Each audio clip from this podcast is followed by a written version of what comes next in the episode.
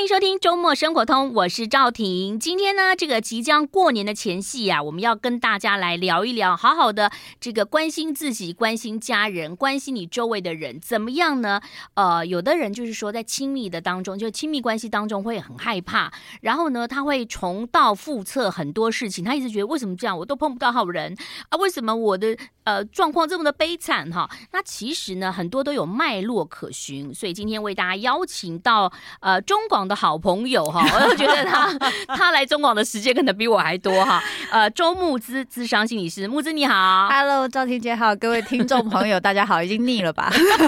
亲密恐惧，为什么我们无法好好爱人，好好被爱？是哦，因为其实你是畅销书的作家，没有没有没有，而且就常常来中广啊，呃的常客。其实很多人都会觉得说，其实很多人都觉得心里头很空虚，嗯，然后呢，很需要抚慰，不管你有没有钱。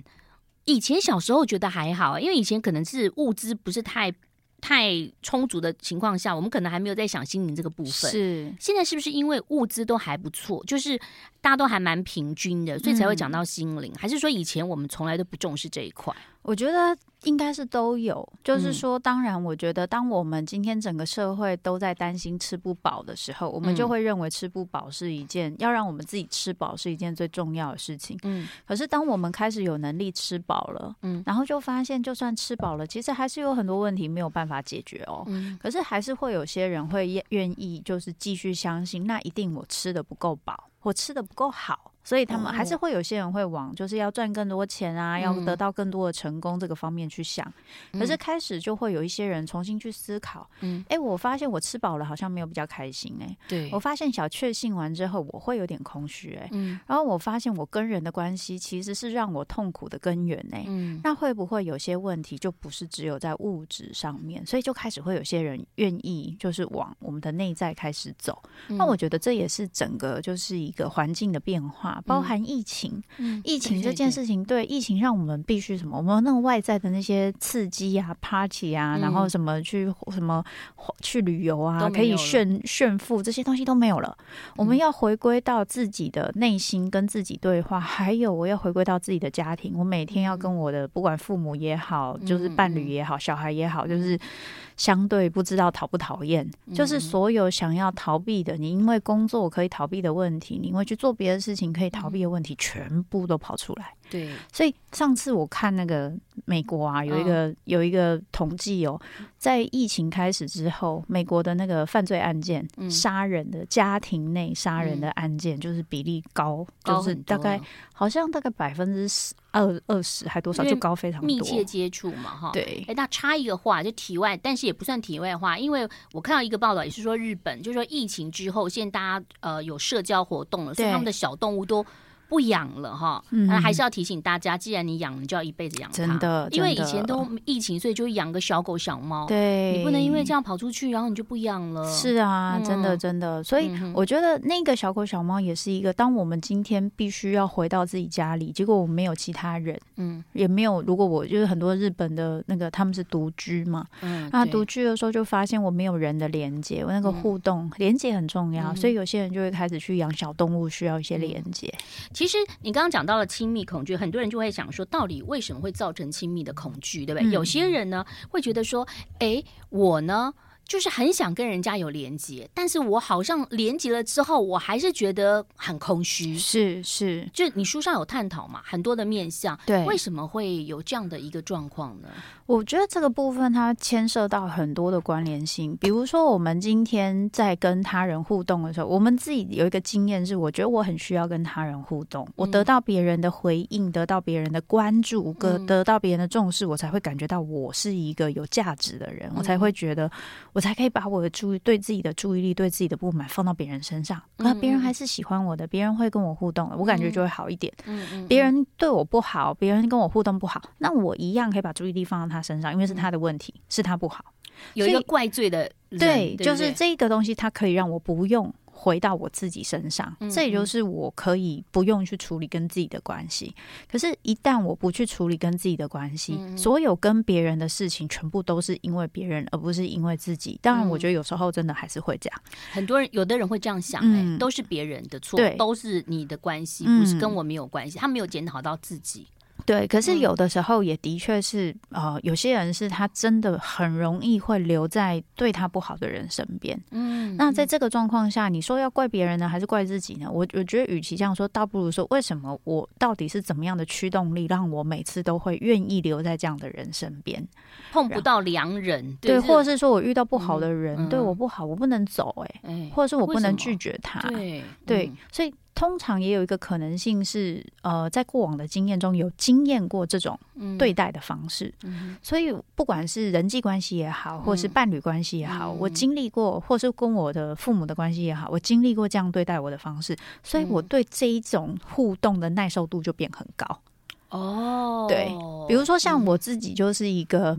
很很习惯，嗯，对方就是对我很多要求跟规矩的人，因为我妈妈对我的要求跟规矩蛮多的，哦，但是他不管，那我以后要对你很多要求，一直要求你，一直要求你。没有，他的那种要求比较像是他要求我，我知道这个人有原则，哦，可他不会要求我我的脑中的东西，他不会控制我，但是很多事情要。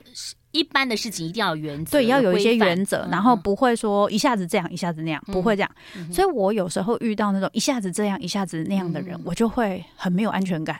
我就会觉得哦，这个人我可能不太适合跟他一起做事情或干嘛，因为好像他的变化度很高，我可能会就是 cover 不过来。我先生就是这样，风象星座，然后我们我们土象处女座就碰到一个水瓶座，就是。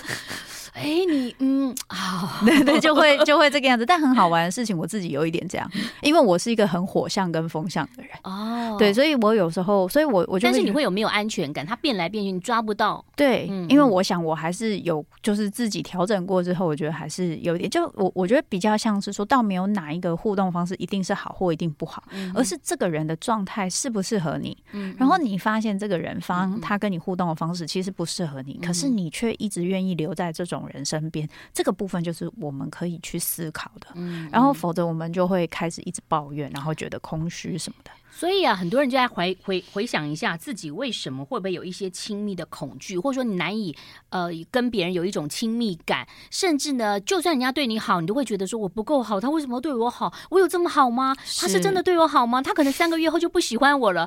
好，这不是我心里和想法，是书的书里面写的哈。等我们来跟大家聊聊，马上回来。I like 欢迎回来喽！今天介绍这本书是《亲密恐惧》，我怎么有点恐惧呢？因为呢，这个周慕姿在我对面，我觉得都被他看清楚了。没有啦，其实每次跟你呃对话之后，我都会回去好好的醒思一下，反省一下自己。因为到这个年纪很很难自己反省自己了。我记得我爸爸以前跟我讲说。呃，你每天晚上在睡前就要躺在床上反省自己，那是我小学。我心里想说，我要反省什么？吾日三省吾身。对，我到底要反省什么？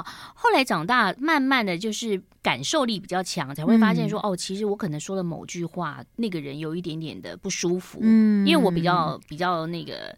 很随性的讲话嘛，嗯，那有时候就觉得说啊，你周遭有太多不同的人了哦，所以你就想要跟他建建立，就像你书上写的亲密感，好像也不容易。你很喜欢的人，嗯、或者说，呃，有些人会说，那为什么他会喜欢我？嗯，他是不是一时的？我我有这么好吗？嗯，哦，你书上有写到，是是我真的够好吗？我要怎么样给自己有自信？嗯、说其实我是够好，我值得的。是我先回回回答一个东西，就是哎、欸，其实可是赵婷姐，我一直都很欣赏你的个性、欸，哎，我就觉得说。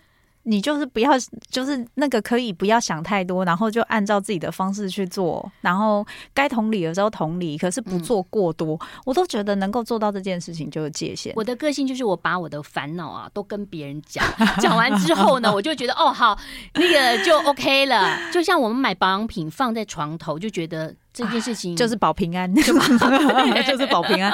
对，因为我我那时候印象是我有一次来录音的时候，就是那时候好像讲到拒绝，赵婷姐就会讲到说，哎、嗯，我你就说，哎，我其实不太知道，有些人说很难拒绝，像我没有很想要什么东西，我就会直接说的很清楚。嗯、然后你的清楚也不会让人家觉得不舒服，因为你很习惯讲出你自己的需求，嗯，所以那一个东西就不会吞吐，不吞吐别人就不会觉得不舒服。所以我其实觉得这个界限很棒。不过刚刚。赵婷姐回就是讲回来讲到说，哎、嗯，可是我们有时候会回到那个我不够好。我觉得这个东西其实有关联，就是我们要讲出自己的需求，嗯，我要感觉到我自己能够被喜欢，嗯，它都跟一个很大的东西有关，就是自我价值。嗯，我要相信我是有价值的。嗯，我真的真心相信我是有价值，所以我今天会被喜欢，我的需求会被重视，我说的话会被听到，我可以讲我的话，我的感受，我可以重视这些东西，我会觉得它是理所当然的。嗯，然后我很诚实的说，从小有在这样子的尊重跟经验中长大的人，会觉得这件事情非常理所当然。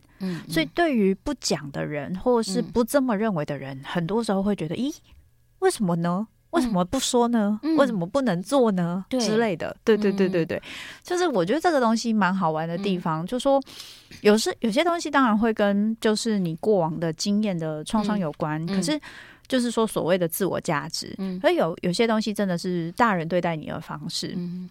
我记得我很我我我有时候跟赵婷姐在闲聊的时候会讲到，我妈妈是一个对我非常严格的人，真的很严格。就是她因为我的个性跟她完全不一样，然后她对我会有很多这种待人处事啊，还有一些规矩的修正。嗯，可是除此之外，我个人的意愿、感受、想法，她不太会就是。他不会否定我，就他从不否定也不比较，就是他不做这两件事。对，他就是只会 跟我说：“你笨吗？有人说你笨吗？有 有的话你告诉我。所以你不是笨，你是不努力，所以你是不是要努力一点。”他在最常讲的是这种，对。但是他不会跟我说啊，谁比你好啊？所以你应该要怎么样？他不会讲这种话。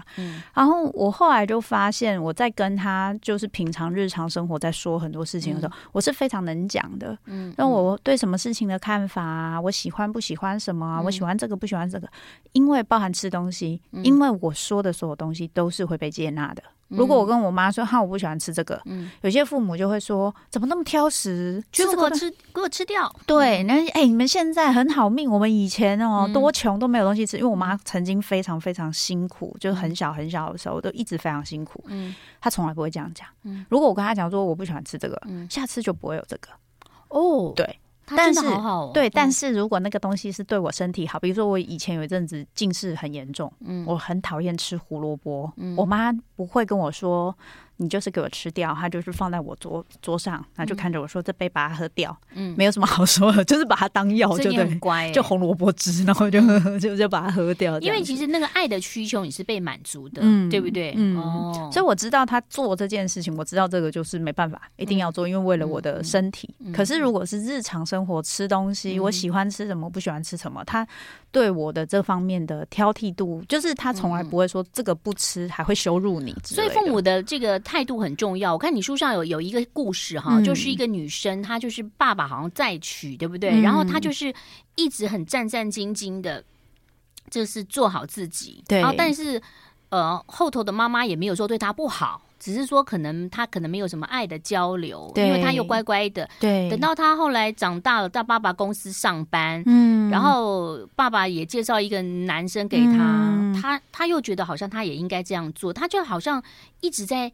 紧张的状况之下，跟你妈妈对你是不一样的。对，就是你没有机会表现出你自己，然后确定别人是可以接纳的。嗯，我觉得这一个经验，有些人就说不要动不动就说父母，我觉得这是事实。为什么说父母？我们常常会说到父母，最大原因是因为父母对我们够重要，嗯，所以他对我们的影响会那么大。嗯，可是日后你有没有机会有一些调整？有。如果你在人际关系中有一种你在说了你自己之后是有被接纳的经验，你会开始认为哦，原来我是可以说自己的，原来我表达我自己、展现我自己，没有那么不安全。这个在我们心智商会讲一个矫正性的经验。矫正性的经验，对，就是你重新体验了那些过去你没有体验过，然后你很害怕的东西，你才发现原来很多事情不如你的想象。原来你是一个有价值的人，你的感受、你的表达对很多人来说是有价值的，你才会愿意开始相信这件事。嗯，那当然，在书上有写到了很多的内容，比如说有些人不想把自己本来的个性显现出来，他会显现另外一种个性出来啊。对，那待会儿就会请过。请你跟我们聊一聊，他如果是显现出另外一种，或者说他的人设是这样，嗯，他如果是朝他这样人设一直这样做，虽然是有点假嘛，哈，假假了以后会不会以后就会变真的呢？嗯，休息一下，马上回来。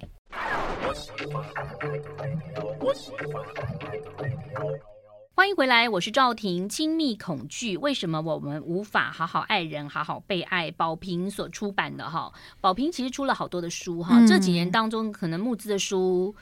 让很多员工很开心，欸、卖的很好。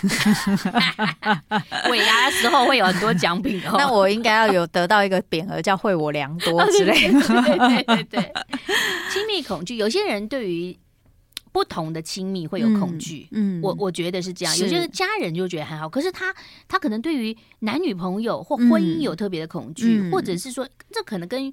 原生家庭或从小的一些，或者是说他受过伤有关。对，还有一个部分就是说，这个关系对你来说够重要，嗯，你就会觉得很恐惧。就我书里面有特别讲到，就是我们今天会去。爱就是为什么亲密、恐惧这两个东西会在一起？原因是因为不够亲密，你还不一定会那么恐惧。嗯、因为这个关系很容易可以换、可以放掉、可以替代、嗯、可以丢掉，它就不会让你那么恐惧。嗯，就有些人他的亲密关系他是这样看的，他反而是在呃父母啊、亲子这种他觉得斩不掉关系，他反而比较恐惧，这也是有可能哦。哦，所以就变成是这个关系，因为当我今天把这个关系看得很重要，我把你看得很重要。我爱你的这件事情，就标记了你对我是重要的，嗯、但相对的，你就可以伤害我。嗯，因为只要你不够爱我，嗯、或你不在乎我，或你做了一些事情，嗯、当你对我影响力那么大的时候，嗯、我就有可能被你伤害。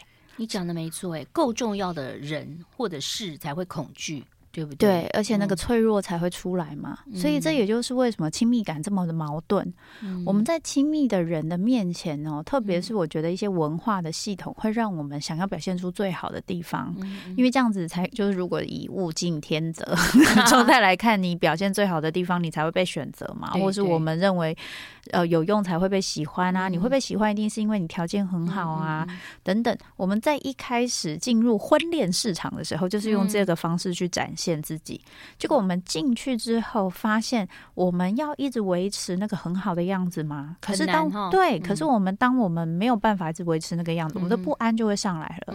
你看到我不好的样子，你会不会讨厌我？我看到他不好的样子，我要不要去选别人？然后我在这个关系里面，我也不满意哦。然后我也担心他对我不满意哦。所以这一些不安全感就会带，就是夹带着我那些原本的有的那一些在亲密感的恐惧，去夹杂出一个在。在我们沟通跟关系中的一个很复杂的一个互动方式，尤其很多女生会很恐惧，她可能以后生了孩子，体型变了，是她会想，哎，老公怎么，哎，四十四四十五岁或五十岁的女生。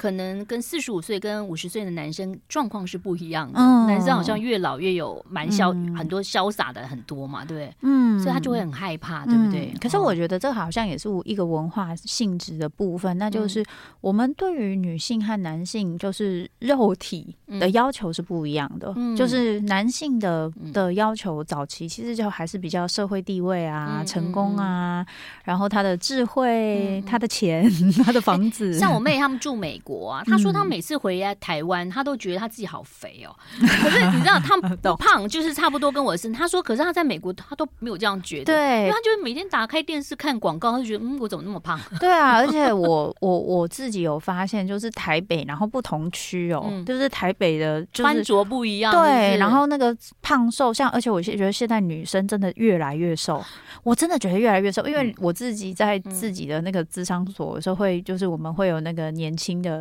行政人员进来啊什么的，嗯、然后心理师啊，你就会发现哇塞，越年轻，然后大家都台北人哦，嗯、就是很瘦。嗯，我反而觉得哦，那我我自己也没有觉得自己很胖，但是在那边我就 觉得我很胖。那要怪韩版的衣服，真的真的真的真的。欸、我我想问一个问题，不知道跟这个亲密恐惧有没有一点关系啊？嗯、就是可能很多的父母亲也会想要了解，或者说很多人就是因为疫情的关系，所以他网络上认识好多的朋友。我看到一个报道说，有一个父亲好像就是把他女儿的那个通讯软体什么什么交友删掉以后，他女儿就去国外啊自杀。哎，天哪！就对他来讲，嗯、他的他的亲密他的好朋友都是在网络当中。对，可是这样子对一般的人来心里头会觉得说，那是真的是我的好朋友吗？嗯，我觉得这也是另外一个很麻烦的地方，那就是说网络有一个很特殊的状态，网络的一对一的谈话，它其实具有一种私密感。哦，你你就是这从我们那个年代有那什么 PTT 呀，很多很多人，对对对，应该说，我觉得那时候我们在 PTT 的时候很明显，很明显，因为你连头贴都看不到这个人到底长什么样子。然后，当然大家会说自己是自介是哪一个学校，可他有可能是骗人的。对，所以你在 PTT 上，就算是你日常生活就是会互动的人，你会发现你在用文字跟他聊天的时候，你会聊很多你在日常用用谈话很难说出来的人的事情，反而你会觉得你跟他比较亲密。对，所以这是一件很有趣的事情，是尤其对于很多比较内向的，对于自己对人跟人沟通不是那么有信心的人来说，他会觉得他可以透过文字，他讲每个东西，他可以稍微修饰想过。其实那个感觉跟我们。把自己打扮的漂漂亮亮给人家看是差不多，就我讲的每句话我都可以修饰想过，我可以去去展现我最想要被看见的那个样子，这个是可以被选择。可是你就会说，那为什么不能跟父母这样呢？因为父母知道我就是，就是父母号称连你屁股上有几根毛我都晓得。啊，对对对对对，就不一样。所以对我就算想要去展现我不一样的样子，我已经青少年，我跟以前不一样了。很多父母对你的印象还是那个过往的印象，因为他看过你以前，不管是以前的。那些爱恨情仇，所以他没有办法这样。所以换一个角度来讲，每个人都想要展现很好的自己嘛。如果我们朝正面的方式来讲的话，如果我们不要有这种恐惧感，我们就要把自己变得很好，或者是说，呃。我我所谓很好，不是变得很漂亮，你要有一点信心，觉得其实你你在人世间还是有很多人会喜欢你，喜欢你的个性，喜欢你的才华等等。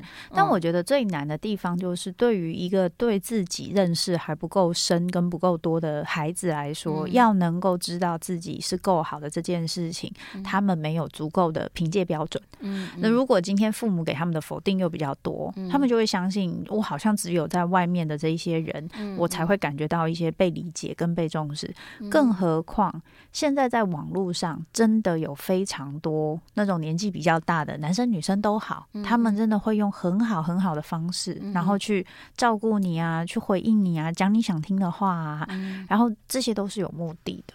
对呀、啊，你看，像我们中年人就会觉得没关系，我们就直接跟 AI 对话就很开心，不用跟真人哈。是，好，我们休息一下，待会儿来聊聊。刚刚讲到人设，或者说我们如果就是维持这个样子，可是它不是我内心的啊、呃、完整的我，是我这样继续维持下去，十年二十年，我可不可以变成那样子的人？嗯、休息一下，马上回来。I like 欢迎回来喽！我是赵婷。最新出版的《亲密恐惧》，大家在过年的时候可以好好的来聊一聊哈，看一看哈。因为有很多人会觉得说我不够好，或者说我有那种被遗弃的感觉，或者是说呢，哎，呃，你书上有写到，因为他童年的关系，他不断的重复一些些的状况，他虽然想要改变，他最后就崩溃了，不行，就是一直在那个轮回当中。嗯、这就是为什么常常我们看新闻会看到说，哎，奇怪，为什么这个人之前。好像跟男友相处不好，然后受到什么虐待。他后来他过之后交往的又是这个样子，嗯、然后之后又是这个样子，结了婚还是这个样子。嗯、他一直在重复那个剧本，嗯、那可能就是没办法跳脱，嗯，对不对？嗯、我我觉得那个没办法跳脱，与其说是好，有些人就会说，哎，那好像是这个人他有做了什么选择，他故意都选这样的人。嗯、我我倒不不是这样觉得的，原因是因为。每个人都会遇到坏人，嗯、就是如果我们讲比较粗俗一点，就是谁在路上没有踩过大便？可是大部分的人就是会绕，以后知道绕开，或者是我可能就知道以后要小心。嗯、可是有些状况是你好像会下意识的，就是会往那个地方去。是不是坏人一开始对你的方式你是喜欢的，到后来才发现他是这样？因为他会有两个状况，一个一种状况是不是长这个样子的人不会吸引我？就他本身一定有一些正向的特质，绝对不是只有负向。他只他得看到你就打你，你怎么可能会被吸引？一定是他有一些正向的特质。第二个是当他有一些比较大的情绪反应的时候，你会愿意原谅他。嗯，你会愿意让他知道你是可以接受的。比如说，我们讲一下，就是我书里面也有讲到 PUA，时下最有名的就是现在很常讲到 PUA。嗯嗯，他他们的做法绝对不是一开始就说，哎呦你怎么这样，就是直接骂你或对你很坏，不是这样的，这样他不会，他追不到任何人。他一开始一定是一边称赞你，一边挑剔你。嗯嗯嗯。啊，我觉得哦，你有时候穿衣服的样子真的是让我觉得。但是你真的很漂亮，就他们可能会用这种方法，嗯嗯、然后先看你会不会有反应。嗯，有些人就会因为这样子就开始啊，是哦。那你觉得怎么穿你才觉得好看？有些人会这样问嘛。嗯嗯。然后，要如果像赵婷姐就说：“是哦，我觉得你眼光有问题。”然后就走了嘛。我知道。对啊。对，你就走了。我不会，我不会说眼光。我说是哦，然后我就走了。对，你就不理，再也不联络。所以这一你就不容易上钩。碰到这个对这样子的人，一定会遇到，只是会不会上钩？哦，对。所以你一这种人到处都有，所以你一定会遇到。可是有些人就是不理嘛。嗯。那有些人就会稍微在意一些，就是说，那你觉得怎么样才好看？然后我觉得像你这个身材，应该穿什么东西比较好看？就下次来你就穿这样。那我就知道了，了我就知道了，啊、你是可以被我影响的，啊、所以我就会开始对你讲话越来越过分，嗯、我就测试你的线到底在哪里。然后当我发现我对你影响力越来越大的时候，嗯、这是一件非常有成就感的事情。嗯，而当你又很，如果你是对方，对方你是一个很容易。希望获得别人的肯定跟认同，而刚好这一个很容易对你设标准，然后说怎么做才好的，跟你过往的一些经验其实是雷同的，嗯、所以你很习惯那个状态。嗯、就是我刚刚会看一下，赵婷姐的习惯并不是。常常有人可以干涉你嘛？基本上说，你遇到这个东西，你就会觉得很不舒服嘛。对对。然后我就是另外一种，就是你越说穿这样好看，我下次就完全穿相反。就我就是这种人，我就是我以前在公司的时候还在外面工作，就是穿短裤，那时候年轻嘛。嗯嗯。然后穿短裤就遇到那个公司就有那个老老的员工走过去说：“哎呦，上班可以穿短裤。”隔天我就穿热裤。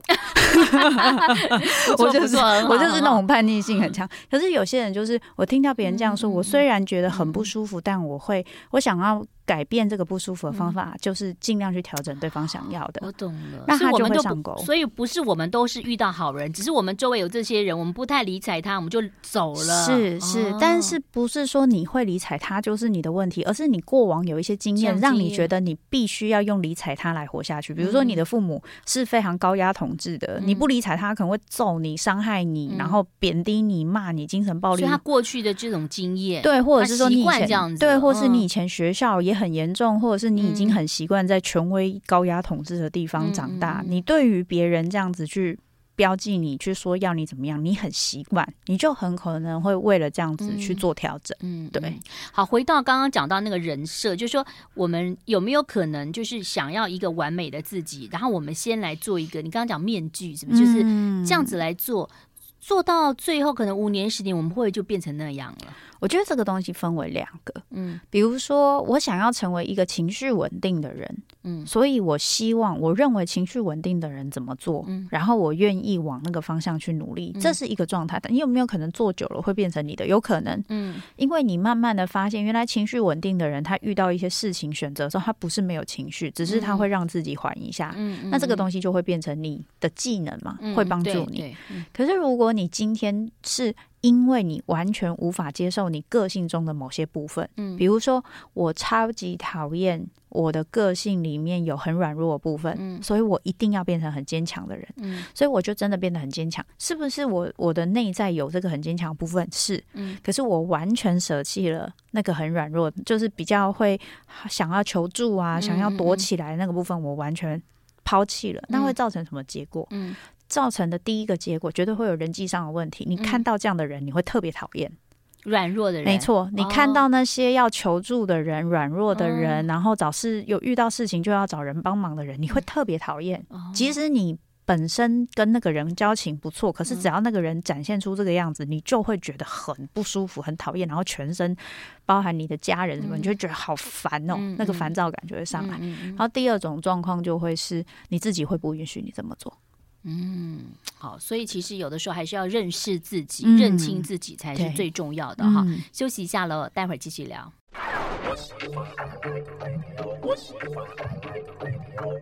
欢迎回来喽，我是赵婷。过年前介绍这本书《亲密恐惧》，周慕姿在现场哈。那你说嘛，你你到底一周来？中网几次吗？没有啦，没有那么多次啦。最近也刚好打书才比较常来。我要告诉大家，这里头有很多，就是他写的，你写的非常仔细，而且写这本书简直是穷穷什么洪荒之力哦。而且我我在看你这本书的时候，我都觉得你在我旁边讲话，真的哦，就完全就是你的你的口气啊。因为其实他这本书讲的东西很难，可是我把它写的很简单，因为我认为这件这件事情是。我我觉得是我们人生中都会有一些一些状态，就是说我们常常会知道。好，脑脑袋都知道怎么选会比较好。可是我发现我有一些习惯的惯性的一些模式。嗯嗯，嗯。我这本书就是期待想要把那个我们在亲密关系里面的那个惯性模式，包含你跟父母，嗯、包含你可能跟他人比较亲密的关系，嗯、那个惯性的模式看出来。为什么你常常会有这种内心的情绪纠结啊？这些东西是什么？哎、欸，像我啊，就是呃比较少上综艺节目嘛。之前上综艺节目的时候，我常被骗。就是我很容易相信别人的话哦，然后现在我还是很容易相信，就别人跟我讲说，哎，人家讲的话那是开玩笑，你怎么会相信？你书上就有写到，就是说有些人是不能完全信任别人，会有背叛跟欺骗的恐惧。嗯、我其实真的没有，所以蛮好的、啊。就是我每次都跟人家讲说，哈，真的，他们说哈哈，怎么可能是真的嘛？这样子我，我觉得那个需要去怀疑别人，或是需要去辨识这件事情要不要怀疑这件事情，嗯、老实说，这个是有需要的人才会。累积出来的能力啊，哦，这个就很像是我有个朋友讲过，他妈妈常常会不小心把东西弄放到坏掉给他们吃，所以他对于东西吃到有怪味，他的敏感度非常高。他说：“这个是我以前为了生存 必须要有的技能。”而且你知道我以前很 很很笨啊，人家跟我说：“哎。”下次呃，我们下次吃饭，我都说好什么时候。但是我现在就会这样说，哎、欸，我们有空下次吃饭。我我知道现在这个是一个口头禅，口头禅、啊。所以有的时候在人生，有时候不要太认真。你太认真，你就会有有时候会觉得受伤，因为你把别人讲的话很当成一回事，是。可是别人不把这件事当成一回事。哦，我觉得我与其说是。这件事情就是不要太认真，倒不如说，因为我书最后啊有讲到一个心智化的能力。嗯、所谓心智化的能力，我认为我们每个人都要训练。嗯嗯，那个心智化能力指的就是去了解自己的情绪，了解自己行为背后的动机，嗯、以及。同样的可以去了解别人跟现实的状态，所以像刚刚赵婷姐说的，当我今天开始踏入社会之后，我在家里大家都是对我很认真的，嗯，结果我出去外面的时候，发现有些人是随随便便这样讲的，对，然后我一开始会先很受伤，嗯，但如果我可以开始强，就是培养我的心智化能力，嗯，我就可以去觉察，OK，我在这个状态我会不舒服，嗯嗯，别人有些人他讲这个话他是应酬话，可是也是有些人是认真的。嗯，因此我可以决定，那我跟这个只是讲应酬话这个人，我有没有要跟他深入交往？如果我，我也可以跟他讲应酬话，对对对，如果我没有要跟他深入交往，我就用跟他同一套语言，这样就好了。嗯嗯。可是如果我有要跟他深入交往，我就需要跟他说，哎，我每次听你这样讲，我都很认真，啊，结果我发现你不是认真的，哎，那你如果不是认真，你对我的话，下次可以不用这样讲。然后他就会发现，哦，原来他要跟你交往，他要用你的语言。这也是一个沟通。如果他重视你，他就会这样做嘛。哎，对哈，对。但是如果他也不重视你，他以后还是这样做，你就知道这个人我不用跟他太靠近嘛。嗯，所以这个东西都是选择。所以这个心智化能力，我觉得是我们非常需要训练的。否则，如果我没有训练，我就很容易看外面的人都很可怕，大家都会骗我。都随便说说，嗯、他们都没有很重视我，只有我很重视别人，这不是事实。嗯嗯嗯，这不是事实，这可能只是他们习惯，嗯，打就在江湖打滚过，习惯这样讲话，可是并不是故意不重视。而且你们发现，我们这比较行业，比如说你可能当你是咨商师，可是你也是主唱嘛，就是我们这个行业有时候讲话真的比较随便。我我觉得，我觉得 还有说随便，就是就是。很清，就是有时候你看穿着或讲话，你就知道他大概做哪个行业。是是是是是，我觉得应该是说，就是我觉得，比如说主持人嘛，嗯、我觉得主持人当今天就是你要跟一个人拉近距离、嗯、啊，我们下次一起吃饭啊，可能那个时候是真的想，嗯、一第一个要约时间，第二个，然后第三个是，嗯、有时候我们要拉近距离，这可能是一个很快速的说话方式，或者是说我其实跟这个人没有想很熟，可是因为工作关系，我必须碰到他，嗯、所以我可能就要有一些。就是这种，这样没有关系哈。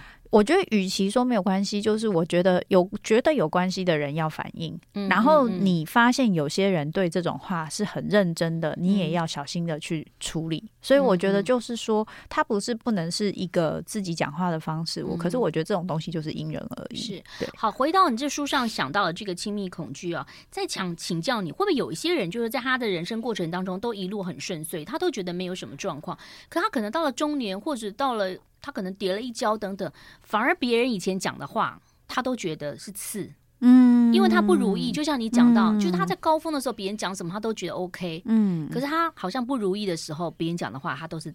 都觉得是个刺。我觉得这可能性很大，因为所有的所谓亲密恐惧，不是说你日常生活没事，你跟人家互动都长这个样子，嗯、你每一个人家讲话，你反应都很大，你都觉得别人会骗我，不是这样的，是你遇到了一个压力情境，那个压力情境特别会勾起你的情绪，然后你才会开始负面解读。嗯，所以今天我如果都很顺，我不会负面解读。可是今天我在一个压力情境，嗯、然后我开始发现我很怕别人看不起我，然后我发现真的有些人对待我的方式是不一样的，嗯、然后我就会开始想起很多以前人别人跟我说的那些话，嗯、然后那些东西就开始影响我，这是很有可能。是，所以人生都会有低潮，有时候也可能会有一些负面解读的状况。所以如果说你周围会有一些好朋友，你觉得他有点低落，或者说觉得他的状况不太对的话。真的就不妨跟他聊一聊，嗯、可能一句话也可以让他呃走出一个比较阴霾的那种心情。是，我也蛮鼓励大家可以多在这个时候多认识自己，嗯、因为在那个时候如果能够认识自己的话，你会看到很多你平常其实没有注意到的东西。好，趁着过年的时候，好好的认识自己，这个很重要啊！再次推荐这本书哦，《亲密恐惧》，呃，宝瓶文化所出版的。谢谢周木子，谢谢木子，谢谢赵婷姐，谢谢大家，拜拜 Bye。Bye bye